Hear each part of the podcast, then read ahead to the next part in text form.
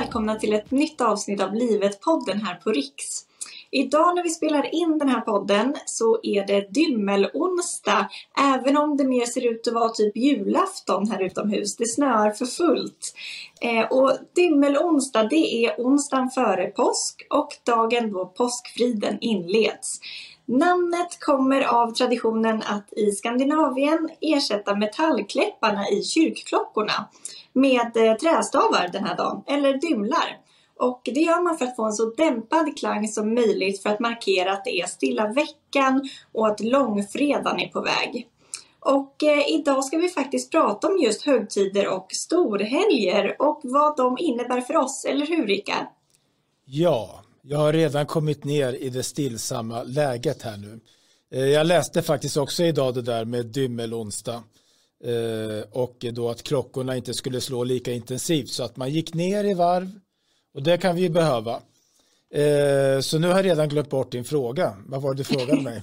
ja men precis, Nej, men jag sa bara att vi ska prata om vad högtider och storhelger innebär för oss. Ja, ja just det. Jag, jag tror att det, det, första man kommer att tänka på lite grann sådär, det tror jag att vi i Sverige kanske ibland faktiskt ger en större betydelse åt vissa eh, Eh, helger än vad man gör, vad man gör i andra länder. Eh, jul betyder väldigt mycket för svenskar, eller gjorde tidigare i alla fall. Inte lika mycket om man kommer ner i södra Europa. Och lite likadant, ja, midsommar har vi naturligtvis. Påsk är ju viktigt för katolikerna och sådär, men även vi tycker att det är viktigt, även om vi har förlorat kontakten. Många av oss har ju förlorat kontakten med den kristna dimensionen, så är det ju. Mm, ja men precis, det blir ju lite så här med högtider att i Sverige har vi ju en kombination eh, i, i nästan alla våra högtider. Eh, det här med att vi har den kristna delen, men så har vi också ett arv från hedendomen ofta och andra eh, inslag från vår kultur från förr. Så att även om man inte är troende kristen så finns det någonting att hämta i de här högtiderna ändå. Mm. Jag tycker att personligen så tycker jag att jul och midsommar är de starkaste högtiderna då man verkligen, i alla fall när jag var yngre, eh, liksom greps av det här eh, starka och det jag tycker att det har mycket med årstiden och ljuset att göra. Mm. Och sen förstärks ju det naturligtvis av eh, de myter och mytologier som vi har kring de här år, eh, högtiderna. Påsk har väl aldrig betytt riktigt lika mycket för mig, men det är klart att man har ju ändå vissa associationer med vår, tidig vår och sådär. mm. Så är det ju. Mm. Ja, och i år är det som sagt lite speciellt därför att våren kommer knappt känns det som. Den är väldigt sen och som sagt det snöar idag eh, och det kan vara svårt att få in den här våriga känslan för annars förknippar vi verkligen våren med vårtecken som en massa gula och lila blommor utomhus och, och sådär. Eh, men jag har faktiskt upplevt att, att det är allt fler som säger att de inte firar påsk, alltså av svenskar. Men eh, har du också märkt det? Vad tror du det kan bero på? Eh, ja, jag tror att det beror på att eh, man inte får några julklappar och att man inte får dricka sig redlöst berusad som på midsommarafton. Yes. Eh, möjligtvis det. Julens stora styrka då, förutom det här med att det är så symboliskt starkt att man firar det här ljuset. Det, ljuset är ju väldigt tydligt en symbolik i julen. Man firar jul när det är som mörkast, ljuset kommer till världen, ljuset från stjärnan, ljuset från snön, tända ljusen och allt det här. Eh, alltså dess, annars är det här med, med, med julklapparna. Och det är ju, för mig symboliserar ju det livets gåva. Alltså att det, det, det är det som är det nyfödda barnet, mm. eh, Jesus, då, att, att vi får livet som gåva. Och det där liksom eh, blir en ritual varje år på så vis att barnen får presenter. Eh, och julklappar är en väldigt stark del av julen. Mm. Midsommar det är ju starkt för oss nordbor eftersom det är ljuset, det är ruset, det är eh, de här gamla eh, fertilitetsriterna med midsommarstången och allt det här. Otroligt starka, stark symbolik för nordbor. Mm. Påsken Ja visst, om man är sant kristen så är det ju en väldigt avgörande eh, högtid för det är ju både Kristi död, lidande på korset, långfredagen och sedan då eh, uppståndelse från de döda och eh, ja, Guds död över, eh, Guds död, jag ber om ursäkt, eh, Guds seger över döden och så vidare. Så att det, det är ju väldigt starkt om man är kristen. Mm. Men eftersom Sverige nu är så sekulariserat land så tror jag att många faktiskt inte längre vet varför ska jag fira påsk? Mm, ja men precis och jag själv är kristen, är protestant eh, och, och sådär. För mig är ju påsken en väldigt viktig högtid. Men samtidigt, jag eh, tar ju också in de här elementen som är, man kan säga att de också är lite så baserade på, på kristendomen men det kan även plockas upp av människor som inte är troende kristna. Till exempel det här med påskäggen. Då har vi ju faktiskt en typ av gåva som barn ofta får och det är de här godisfyllda påskäggen. Sen har vi ju också de riktiga äggen som man kokar och, och kanske målar även. Det finns, jag minns när jag var liten att jag målade med någon typ av mall eh, och pensel på de kokta äggen som vi sedan åt på påsk. Och eh, äggen är ju sen i sig en symbol på, på nytt födelse, eh, någonting nytt. Och det har ju också med våren att göra. Så att eh, på något sätt så kan man ju ändå kanske plocka upp det. För att eh, för mig, jag vet att traditioner och högtider eh, är en ganska laddad fråga därför att de är olika för många och vissa kanske förknippar dem med mindre roliga stunder, ensamhet och sådär. Eh, men man kan i alla fall få ut någonting av en högtid. Jag tycker om att man har de här äh, stunderna på året när man lite vet vad man har att vänta, någonting som är återkommande och, och, och någonting, alltså på det sättet med, med traditioner. Det kan vara mysigt att plocka upp även om man inte är troende. Ja, Eh, verkligen. Eh, var många saker som jag kommer att tänka på där. Ä det här med äggen, det har väl också att göra med att påsken infaller ju efter fastan. Mm. Och äggen var väl då någon slags symbolik för det, alltså en eh, eh god mat, liksom, en, en, en, en, ett slags överflöd av mat. Eh, mm. Att man inte bara behövde svälta längre och så vidare. Ja. Men sen det, sen det där som du var inne på nu, det här med att glädjen är att man har traditioner och att man gör vissa saker vid vissa tidpunkter på till året. Det där har ju med riter att göra. Mm. Eh, och de, de, finns för att de har fyllt en funktion. Och de är fulla av betydelse. Eh, påskkärringarna till exempel som far till Blåkulla. Nu kan jag inte liksom göra en föreläsning om exakt vad det betyder. Men det finns ju en koppling till vår gamla folktro eh, och den här eh, massor med spännande saker som finns med i den där teorin. Och även julen då är ju full av riter. Och allt, det mesta är symboliskt. Varför är eh, julen röd till exempel? Ja. Lät som en Ted Gärdestad-text nästan. Varför är ju, nej men, och jag tror att det har att göra med det här att vi kommer, alla föds Eh, och att vi kommer, eh, alltså julen är ju på nytt födelsen, eller föd, födelsen, livet som föds och vi föds alla ur en kvinnokropp. Och jag tror att den röda färgen är det här blodet som finns i kroppen som är så konkret vid en födsel. Alltså jag säger inte att det, någon har bestämt att det och det betyder det.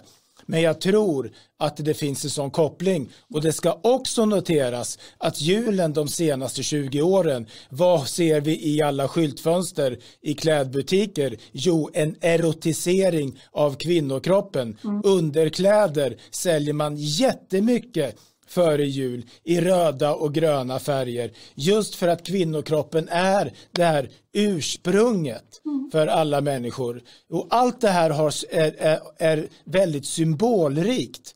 Eh, och jag ska knyta an där jag började. Och de här ritualerna också. Dela ut julklappar.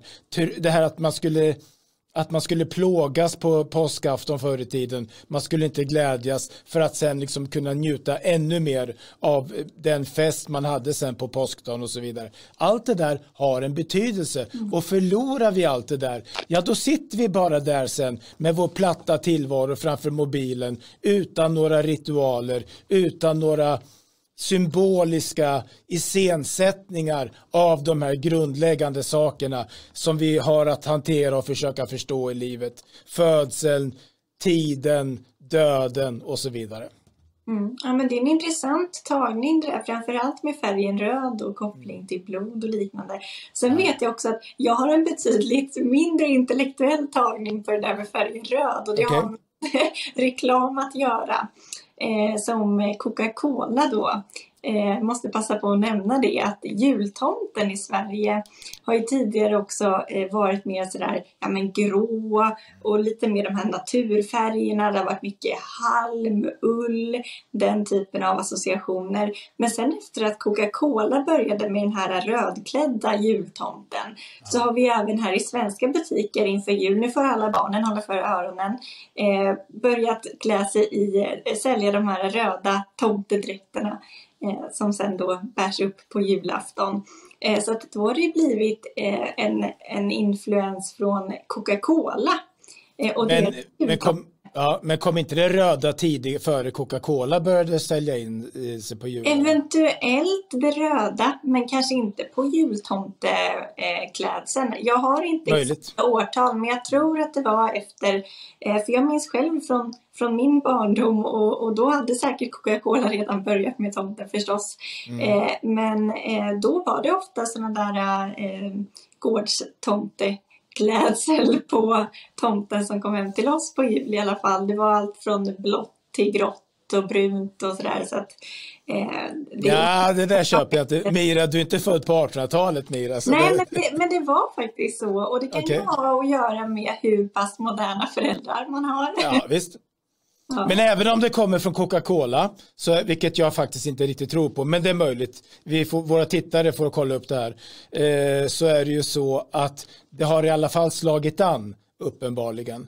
Mm. Eh, och eh, det är ju det är etablerat liksom att det är den röda färgen. Och påsken är den gula färgen. Och det tänker man, ja men det är för att kycklingarna är gula. Ja, möjligtvis, jag har ingen aning. Mm. Eh, men det är i alla fall en gul, gul färg för påsken då. Mm. Men om du tittar på de här gamla julkorten från Jenny Nyström till exempel. Eh, som, då har ju tomtarna en annan färg. Jag vet inte om det är något rött med faktiskt om jag ska vara ärlig. Kanske. Men jag tror att det är mest grått. Ja. Men det är en intressant, eh, det är en intressant eh, annan, eh, ett sidospår helt enkelt. Precis, Jenny Nyström, hennes tomte hade röd luva i alla fall ser jag. Kan jag kolla ja. lite snabbt här på ja. På, ja, ja, visst. Vi lämnar det där ämnet. Du, ska vi, ska vi prata någonting om eh, eh det här med att vara eh, med gemenskap och ensamhet under helgen? Mm, mm, absolut. Eh, för det är ju så, det är ju ändå ett stort, eh, om vi ska komma in mer på det här, liksom det, livet, privatlivet, det, då är det ju så att de här stora högtiderna ska ju i princip, vi föreställer oss, att det är högtider, ögonblick som vi firar tillsammans med andra. Frågar man någon vad ska du göra i påsk eller vad ska du göra i jul då så förväntar man sig kanske inte att höra att jag ska sitta ensam hemma och, och titta på tv eller kolla på mobilen utan man förväntas då redogöra för vem man ska fira med och speciellt julen är ju kopplat till familjen.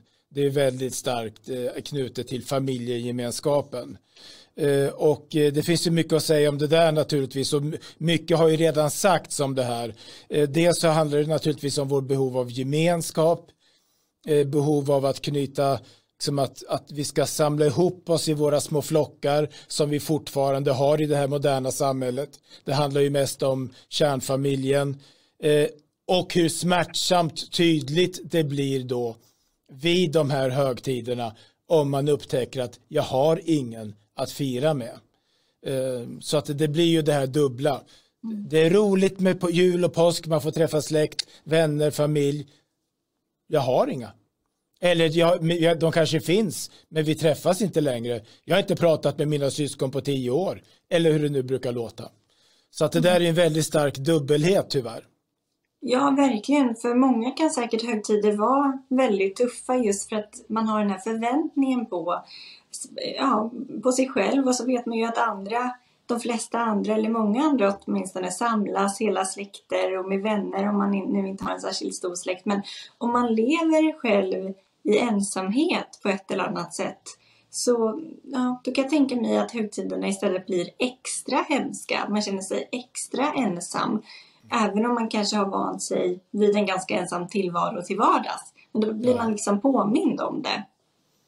Ja, och jag tror att julen där har en mycket starkare eh, affektiv eh, laddning än vad påsken har. Mm. Eh, och det tror jag hänger ihop med det där som jag sa förut, där om att julen är verkligen eh, det här högtiden då vi firar att vi finns och de här närstående, vi finns tillsammans och min mamma och vi född, jag är född av dig och, eller om man har egna barn och så vidare. Det är, julen är verkligen det här liksom tillbaka till till källan, till ursprunget. Mm. Och där kan det vara så att även om man kanske inte är ensam, man kanske är singel, 40 år och så firar man med sitt, sina, sitt syskon som då har en familj, då blir det i alla fall uppenbart att jag är ensam. För jag har ingen annanstans att åka än till min syrra som hon har barn, men jag har inga barn. Eh, så att eh, hur man än gör där så kan det ofta bli, inte för alla, vi ska inte överdriva, men för många, eh, ganska smärtsamt. För att det, det blir så tydligt vad man inte har i livet och vad man har förlorat och minnen som kan finnas från, från en, en gemenskap som kanske fanns en gång i tiden mm. när man var liten och hade föräldrar som höll ihop. De skilde sig sen, någon flyttade iväg, någon dog, man fick en plastmamma, en plastpappa och allt blev bara konstigt och man bråkade och de bråkade om var man skulle vara på julen Eh, och man kände sig bara det, man kände bara som barn att allt det var bara ett jävla helvete. Mm. Och allt det där eh, tycker jag är väldigt eh, Eh, känslosamt faktiskt. Jag vet att det är plågsamt för många. Mm. Men tror du att, eh, att mörker kan ha en inverkan också? För jag tänker på just julen. Om det känns kanske extra illa då eftersom att det är mörkt ute, det blir mörkt klockan två, tre någon gång på eftermiddagen och, och så sitter man själv och just mörkret omfamnar en. Man kanske känner sig ännu mer ensam i det stora då på något sätt. För att när det är vår, eller ja, när vi förväntar oss att det ska vara mm. vår som under påsken, ja, då kan man oftast kanske gå ut själv och gå, ta en promenad, gå och ta en fika. Man kan göra saker ensam i alla fall. Eh, men när det är sådär, det är mörkt, ruggigt, alla skyndar hem efter jobbet, man ser folk springa i staden med kassar och väskor och alla skyndar hem och så är man själv där och kommer hem till tomhet. Det tror jag kanske kan bli påtagligt. Vad tror du? Absolut, och speciellt då under julen eftersom julen är i sin essens ett värn mot mörkret. Mm. För det mest julaktiga man kan göra det är att tända ett levande ljus. Mm. Det räcker för att skapa julstämning. Lite varm glögg är bra också. Eh, men mörkret är en sak, men ljuset, det är ju, alltså julen är ju ljusets seger över mörkret. Mm. Det är stjärnorna som lyser, de lyser över snön. Snön är en jättestark symbol för, för, för jul, även i länder där de inte har någon snö. Mm. Eh, och sen det där tända ljuset. Eh, och, eh, och så den här eh, liksom tematiken om ljuset som finns i, i Nya Testamentet. Mm. Om man då kommer hem till sitt eget mörker i sin egen mörka lägenhet i den här stora mörka staden där man ser andras ljus i alla olika lägenheter där de har sina små gemenskaper och så sitter man där och tänder ljuset och så är man bara själv. Då är det inte så roligt. Nej. Det, så är det nog. Och då är, tror jag att just det som du kanske är inne på, att påsken är lättare att uthärda, för då kan man vara ute. Man, det, man är inte lika sårbar så, som människa, utan det är just i det här mörkret som vi behöver den här gemenskapen med varandra kring det här ljuset tror jag. Ja, men precis. Julen lyser ju verkligen upp i mörkret. Det är då ja. den mörkaste tiden på året och så har ja. vi den här högtiden att samlas kring. Men jag tänker också på det här med minnen från förr. Du var inne på det lite tidigare. Eh, att ofta är det ju så att högtidsfiranden eh, väcker en känsla av nostalgi i oss. Och vi, ehm, ja, vi funderar lite över, vi, vi associerar det till hur det var när vi själva var barn kanske. Vi vill kanske på något sätt återskapa det mer eller mindre. Och eh, om man har positiva erfarenheter av traditioner och högtider från barndomen då kanske man vill återskapa det extra mycket. Jag själv eh, har lite så aversion mot eh, allt för modernt jul och påskpynt. Eh, och det tror jag det kan, det kan ha att göra med att man Ja, men att man förknippar det här gamla just från när man själv var liten och man har en liten annan syn på hur, hur världen såg ut då. Eh, samtidigt så kanske det kan påverka negativt om det är så att man har negativa minnen från förr. Det är ju många, det brukar vara en debatt framförallt kring juletid, det här med eh, väldigt alkoholiserade föräldrar eller skilda föräldrar eller att någon inte var närvarande och sådana saker. Och att man då kanske på något sätt har svårt att ta sig ur det och att varje år när den här högtiden kommer så blir det som att man blir påmind om det igen. Jag själv har bara positiva erfarenheter av högtider så för mig är det ju väldigt gynnsamt när de dyker upp så här flera gånger om året. Men för andra kan jag tänka mig att det kanske inte är lika lätt. Nej, men så lär det väl vara. Nu, det bara dök upp något sånt där, eh, någon vag association till att, eh, eh att på julafton så brukar man ju få eh, så här jourhavande präst och jourhavande medmänniska och sådär. De brukar ju kunna få mycket samtal. Och nu för tiden så brukar man ju lägga till, när man har så här julfiranden, så lägger man ofta till telefonnummer till sådana här, till präster, till jourhavande medmänniskor och så vidare. Och det är smärtsamt för många, den här ensamheten mm. eh, som vi var inne på, men också naturligtvis att man då kanske också får upp minnen från barndom. Eh, det kan också vara minnen för är man lite äldre så har man liksom hunnit med att själv ha en familj också. Mm. Och då kanske man har liksom en lyckliga minnen från när barnen var små och sen så gick det inte så bra. Eh, och så är det det som är smärtsamt. Eller också har man dåligt samvete mm. mot barnen om man vet att man skilde sig tidigt. Barn som inte har fått uppleva liksom en, en, natur, en, en trygg och harmonisk jul. Eh, och så har man dåligt samvete för det. Eh, och det där kan liksom hänga kvar. Mm. Eh. Verkligen, och, och jag tänker också att den här eh, ensamhetskänslan kanske också kan, kan dyka upp om man har haft familj sedan tidigare eller man har barn. Men så kanske de bor hos en varannan vecka och så kanske det inte är ens egen tur att ha barnen den veckan. Då kan ju det också vara en sån grej, en del, alltså delat upp på det du sa om att man kanske känner lite eh, ja, kanske lite skuldkänslor. Nu är inte jag med barnen, men också att man saknar dem själv. Ja, visst. Lite dubbelt. Visst, så är det ju. Du nämnde ju förut det med alkohol också. Det där är ju en eh, sån här grej som jag brukar haka upp mig på. Jag säger alltid till människor som har barn, drick inte alkohol mm. på julen. Mm. Eh, och visst, det kan vara så att man kan hantera det hur bra som helst. Det finns många som vuxna som kan det. Men många kan det inte också. Mm. Och där får man faktiskt ta ett ansvar. Drick inte alkohol. Eller håll igen rejält faktiskt. Och undvik att bråka och så vidare. Man måste ta ett ansvar där. Mm. Så att, eh, ja, nej men det är ju både källa till glädje och gemenskap och eh, till ensamhet. Eh, men det finns ju mer och mer sådana här eh, liksom icke-traditionella julfiranden. För hur den är så, så är det ju så att kärnfamiljen får ju en allt mindre och mindre roll i vårt moderna samhälle. Och då blir det ju så att det uppstår fler liksom andra typer av julfiranden. Att människor går ut och festar, människor firar med vänner, människor åker utomlands. Eh, så att eh, det där liksom att alla bara sitter hemma och äter julmiddag, tittar på kalanka och delar ut, delar ut julklappar. Det gäller kanske inte riktigt längre på samma sätt. Men för många gäller det naturligtvis. Ja, precis. Jag har ju också ställt eh, en fråga till våra tittare om vad högtider betyder för dem.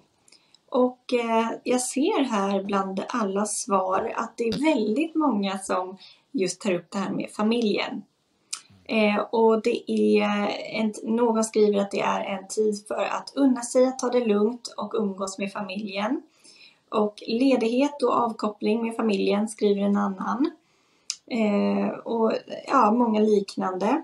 Och det är ju lite det vi var inne på att, att högtider är ju någonstans en, en möjlighet att kunna samlas eh, när man kanske vanligtvis lever ett hektiskt liv och man kanske inte alltid orkar. Man kanske jobbar långa dagar, långa veckor och sen när det väl är helg så orkar man inte träffa de här avlägsna släktingarna och så. Och då kanske högtider kan vara ett sätt för oss att påminnas om att vi har varandra och kan ja, passa på då unna sig, som den här personen skrev, att, mm. eh, att träffas och umgås. Ja visst, julhelgen den har ju, för många så är det så att man är ledig även mellandagar och nyår. Mm. Så att det blir en ganska lång ledighet. Mm. Och pås påsken är ju en lång helg.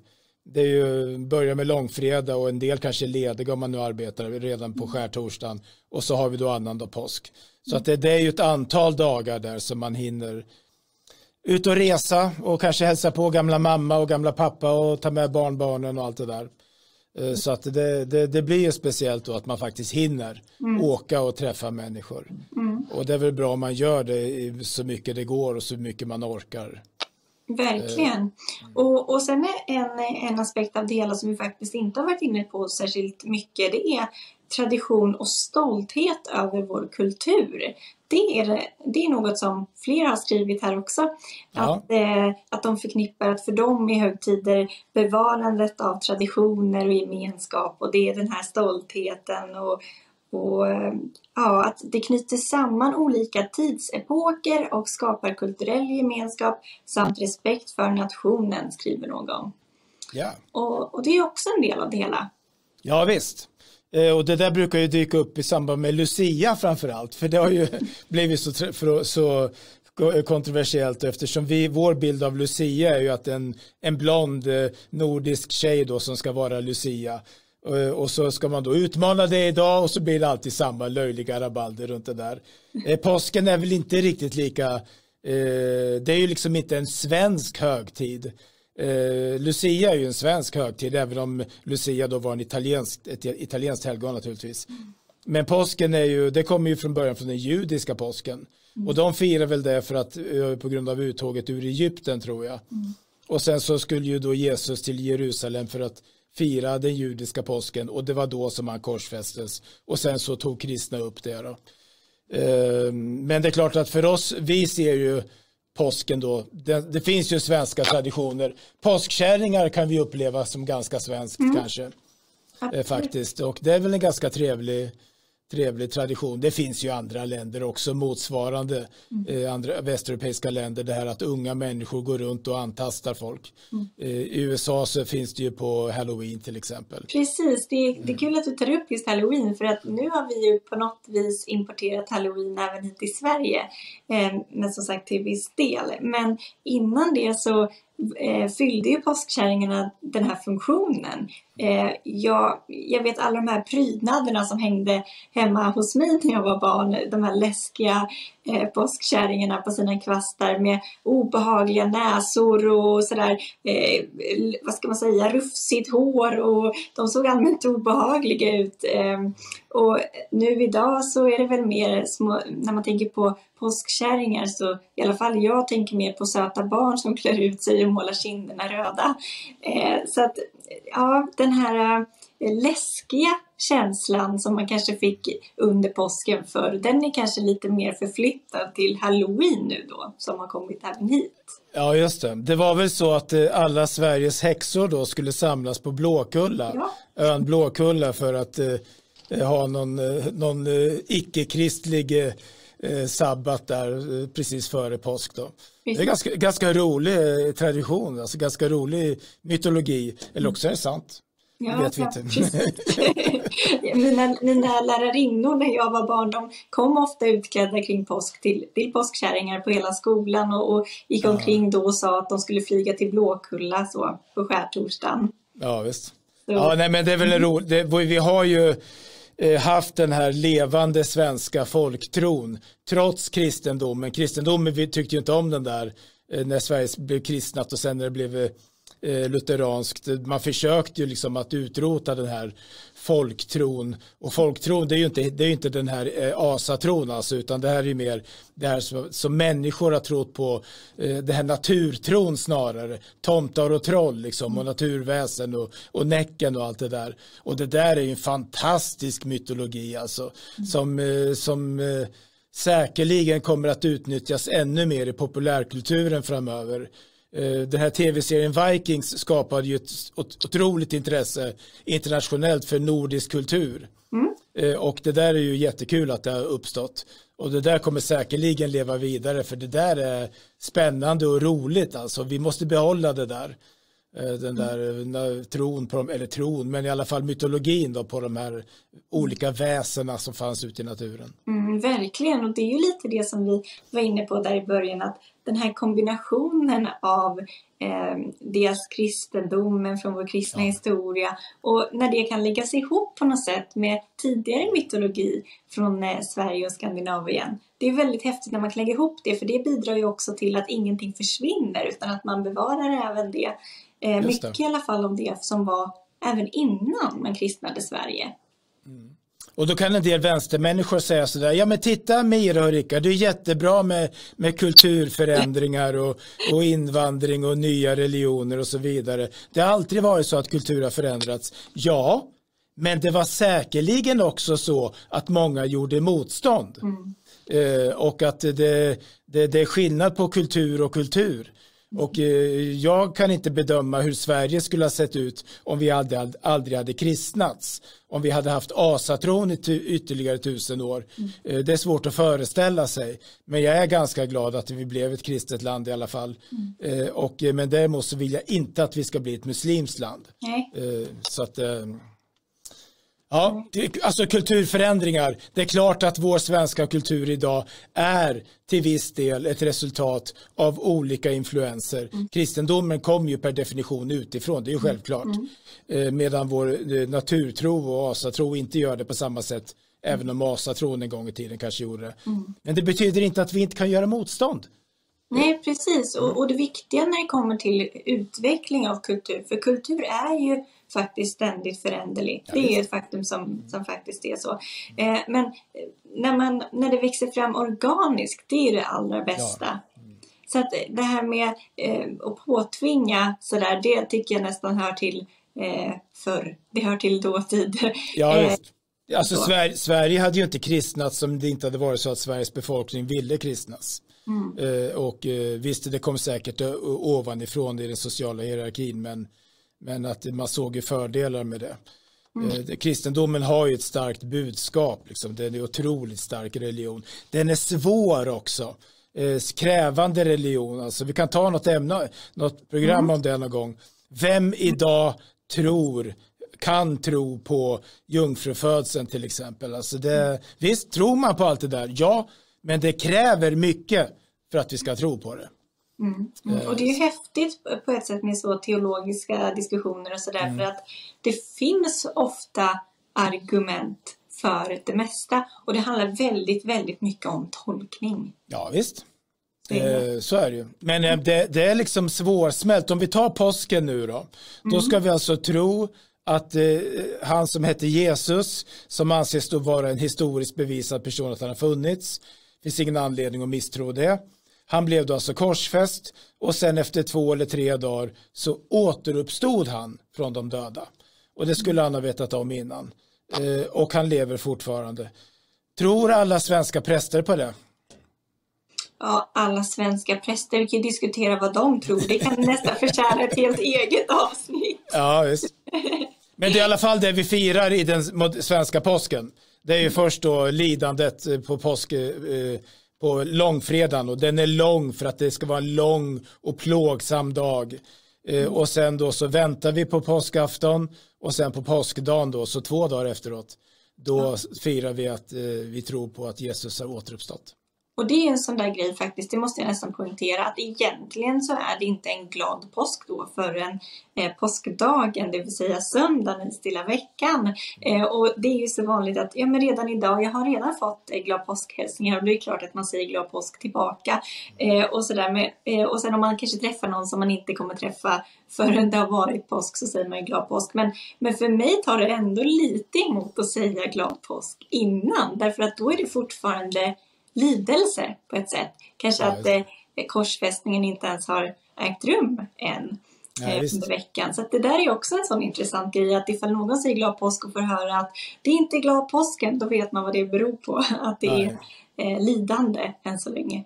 Det är, det är uppenbart, eh, sen så ska man inte underskatta den moderna skolan. Jag brukar inte prata illa om den faktiskt. Men det finns ju, ofta så kan man se framförallt hos yngre människor, en fantastisk brist på allmänbildning när det gäller kristendomen. Mm, Verkligen. Och alltså att man har, man har helt enkelt inte koll på att Jesus korsfästes och att man inte firar påsk förrän påskdagen egentligen, men i Sverige mm. påskafton faktiskt. Precis. Ja. Så att det är lite märkligt, men så är det. Mm. Ja, men precis. Och så länge, jag tycker nästan att så länge folk firar påsk så är jag ganska nöjd. Därför att ja. som sagt, jag märker att det är fler och fler som inte bryr sig särskilt mycket om högtiden, särskilt personer som själva inte har barn. Nej, det kan ju bero på att hela livet numera är som en enda högtid.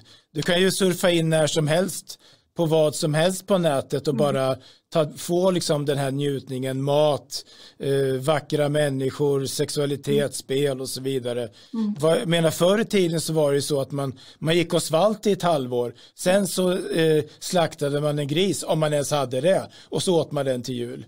Mm. Och nu till påsk då hade man fastat eh, och jobbat som ett svin hela vintern och frusit. Äntligen var det vår, äntligen fick vi äta lite och ha det. Då var det skillnad. Men den skillnaden finns inte längre. Liksom, Nej, vi har ju alltid tillgång till frosseri om vi ska ja, ja. Eh, så att det blir ju mindre och mindre distinktion mellan högtid och vardag kan man säga. Ja, så, så är det kanske. Mm. Men ja, Rickard, tycker du att vi har kommit fram till någonting vettigt här idag? Är vi färdiga? Vad känner du? Uh, ja, nej, det, det, jag tror det. Jag hade väl bara tänkt också säga, vi var inne på det lite i början, att det är det här med högtider som vi då förknippar med vissa tidpunkter på året. Julen är ju vintern, slutet på året och så vidare. Det, allt det där är ju en del av en slags eh, eh, att man ger tiden en betydelse. För tiden är ju liksom egentligen helt betydelselös. Mm. Eh, och jag menar, det är tack vare kristendomen då som vi föreställer oss att vi lever just nu år 2023 till exempel. Det är inte så att vi lever i år 2023, vi lever ju bara i en totalt meningslös tid av ingenting egentligen. Eh, det enda vi kan mäta är väl från Big Bang till dess att solen slocknar då eventuellt. Eh, så att det här, och, och året, eh, det är ju det här att det återkommer någonting. Varje år firar vi jul, varje år firar vi påsk, varje år så är det Lucia och varje år så har vi en födelsedag och så vidare. Det blir en slags känsla av att det är någonting som återkommer. Mm. Så i den här totala evigheten av intighet så får vi en känsla av att det finns en begränsning. Och sen så återkommer det på något sätt. Mm. Eh, och eh, så var det ju så förr i tiden också, om vi tänker 1800-talet sådär, då levde människor mycket mer med almanackan. Mm. Eh, min mamma och hennes systrar, de kunde almanackan utan till. Alltså vilka namn som hade namnsdag stora delar av den. hade de bara suttit och lärt sig sådär. Eh, och man hade koll på fullmåne och, och man visste var, att påsken inträder ett visst antal veckor efter den första fullmånen, efter vårdagsjämningen och sådär. Och speciellt då så många levde på landet också. Och då hade man ju det här att man liksom arbetade med årstiderna. Eh, så att det här med högtider var en del av det här att man arrangerade, ordnade upp tiden så att den blev del av, ett, av en, en, en tillvaro med betydelser. Ja, men som ett verktyg för en, någon typ av struktur kanske. Ja, mm. precis. Ja, och det där finns ju både rum och tid. Vi pratade ju en annan gång här om det här med socknarna. Mm. Kommer du ihåg att vi pratade om det när vi pratade om gemenskap? Ja. Att man, liksom, man levde i en ganska begränsad tillvaro. De flesta människor reste ju till exempel inte så mycket.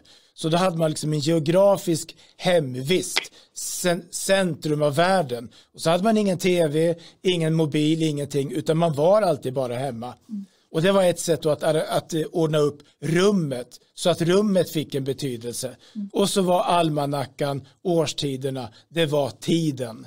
Mm. Eh, så rum och tid, man strävade efter att de skulle vara fulla av mening mm. på något sätt som vi kanske till viss del har tappat bort idag. Mm. Ja men precis, meningsfullheten. Ja. Um, och då kan det vara bra att upprätthålla traditioner eh, och högtider för att eh, om man har barn till exempel för att ge en känsla av att våren, ja men det är påsken. Mm. Det, är vissa, det är vissa färger, det är vissa smaker, mormor brukar komma och hälsa på och så kommer man minnas det sen varenda vår hela livet.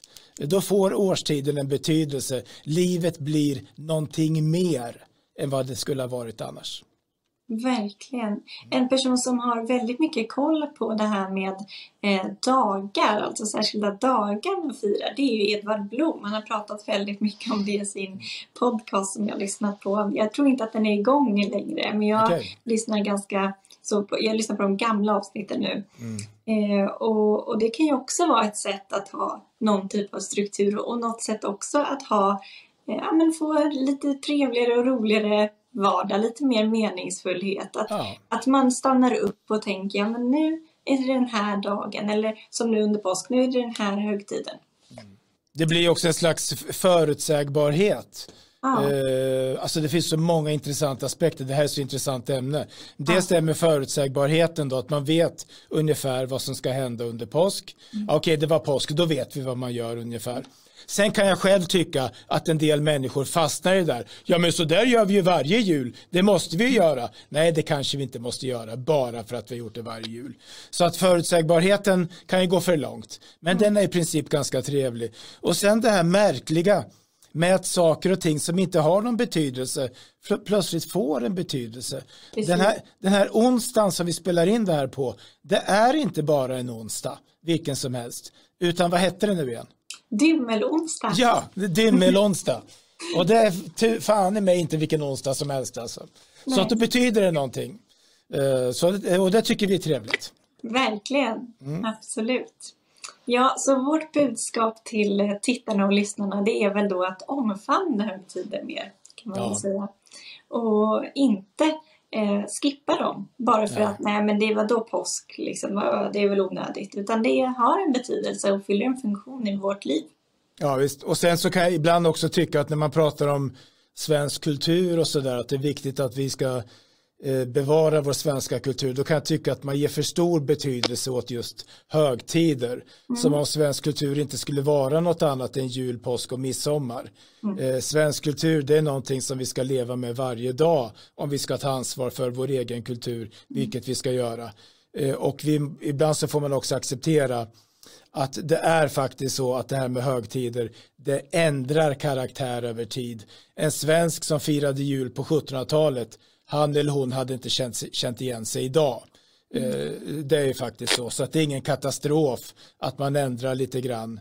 Eller att det kommer in nya saker som halloween till exempel. Det stör inte mig så mycket. Mm. Utan det är svensk kultur, det är någonting som vi ska leva och upprätthålla varje dag med språk och traditioner och sätt att vara och integritet och så vidare. Verkligen. Vi kanske får ta ett eget avsnitt tillägnat det här kulturella isberget där traditionerna bara finns på toppen. Ja, bra sagt. Ja, ja nej, men vi får väl ta och önska tittarna en väldigt glad påsk. Nu säger jag det på förhand. Jag vet inte riktigt när det här avsnittet sänds. Men eh, om det sänds efter påsk hoppas jag att ni har haft en jättefin påsk. Om det sänds innan hoppas jag att ni får en fantastisk påsk med nära och kära förhoppningsvis. Så tack så jättemycket för att ni har lyssnat på dagens avsnitt av Livet-podden här på Riks. Hej!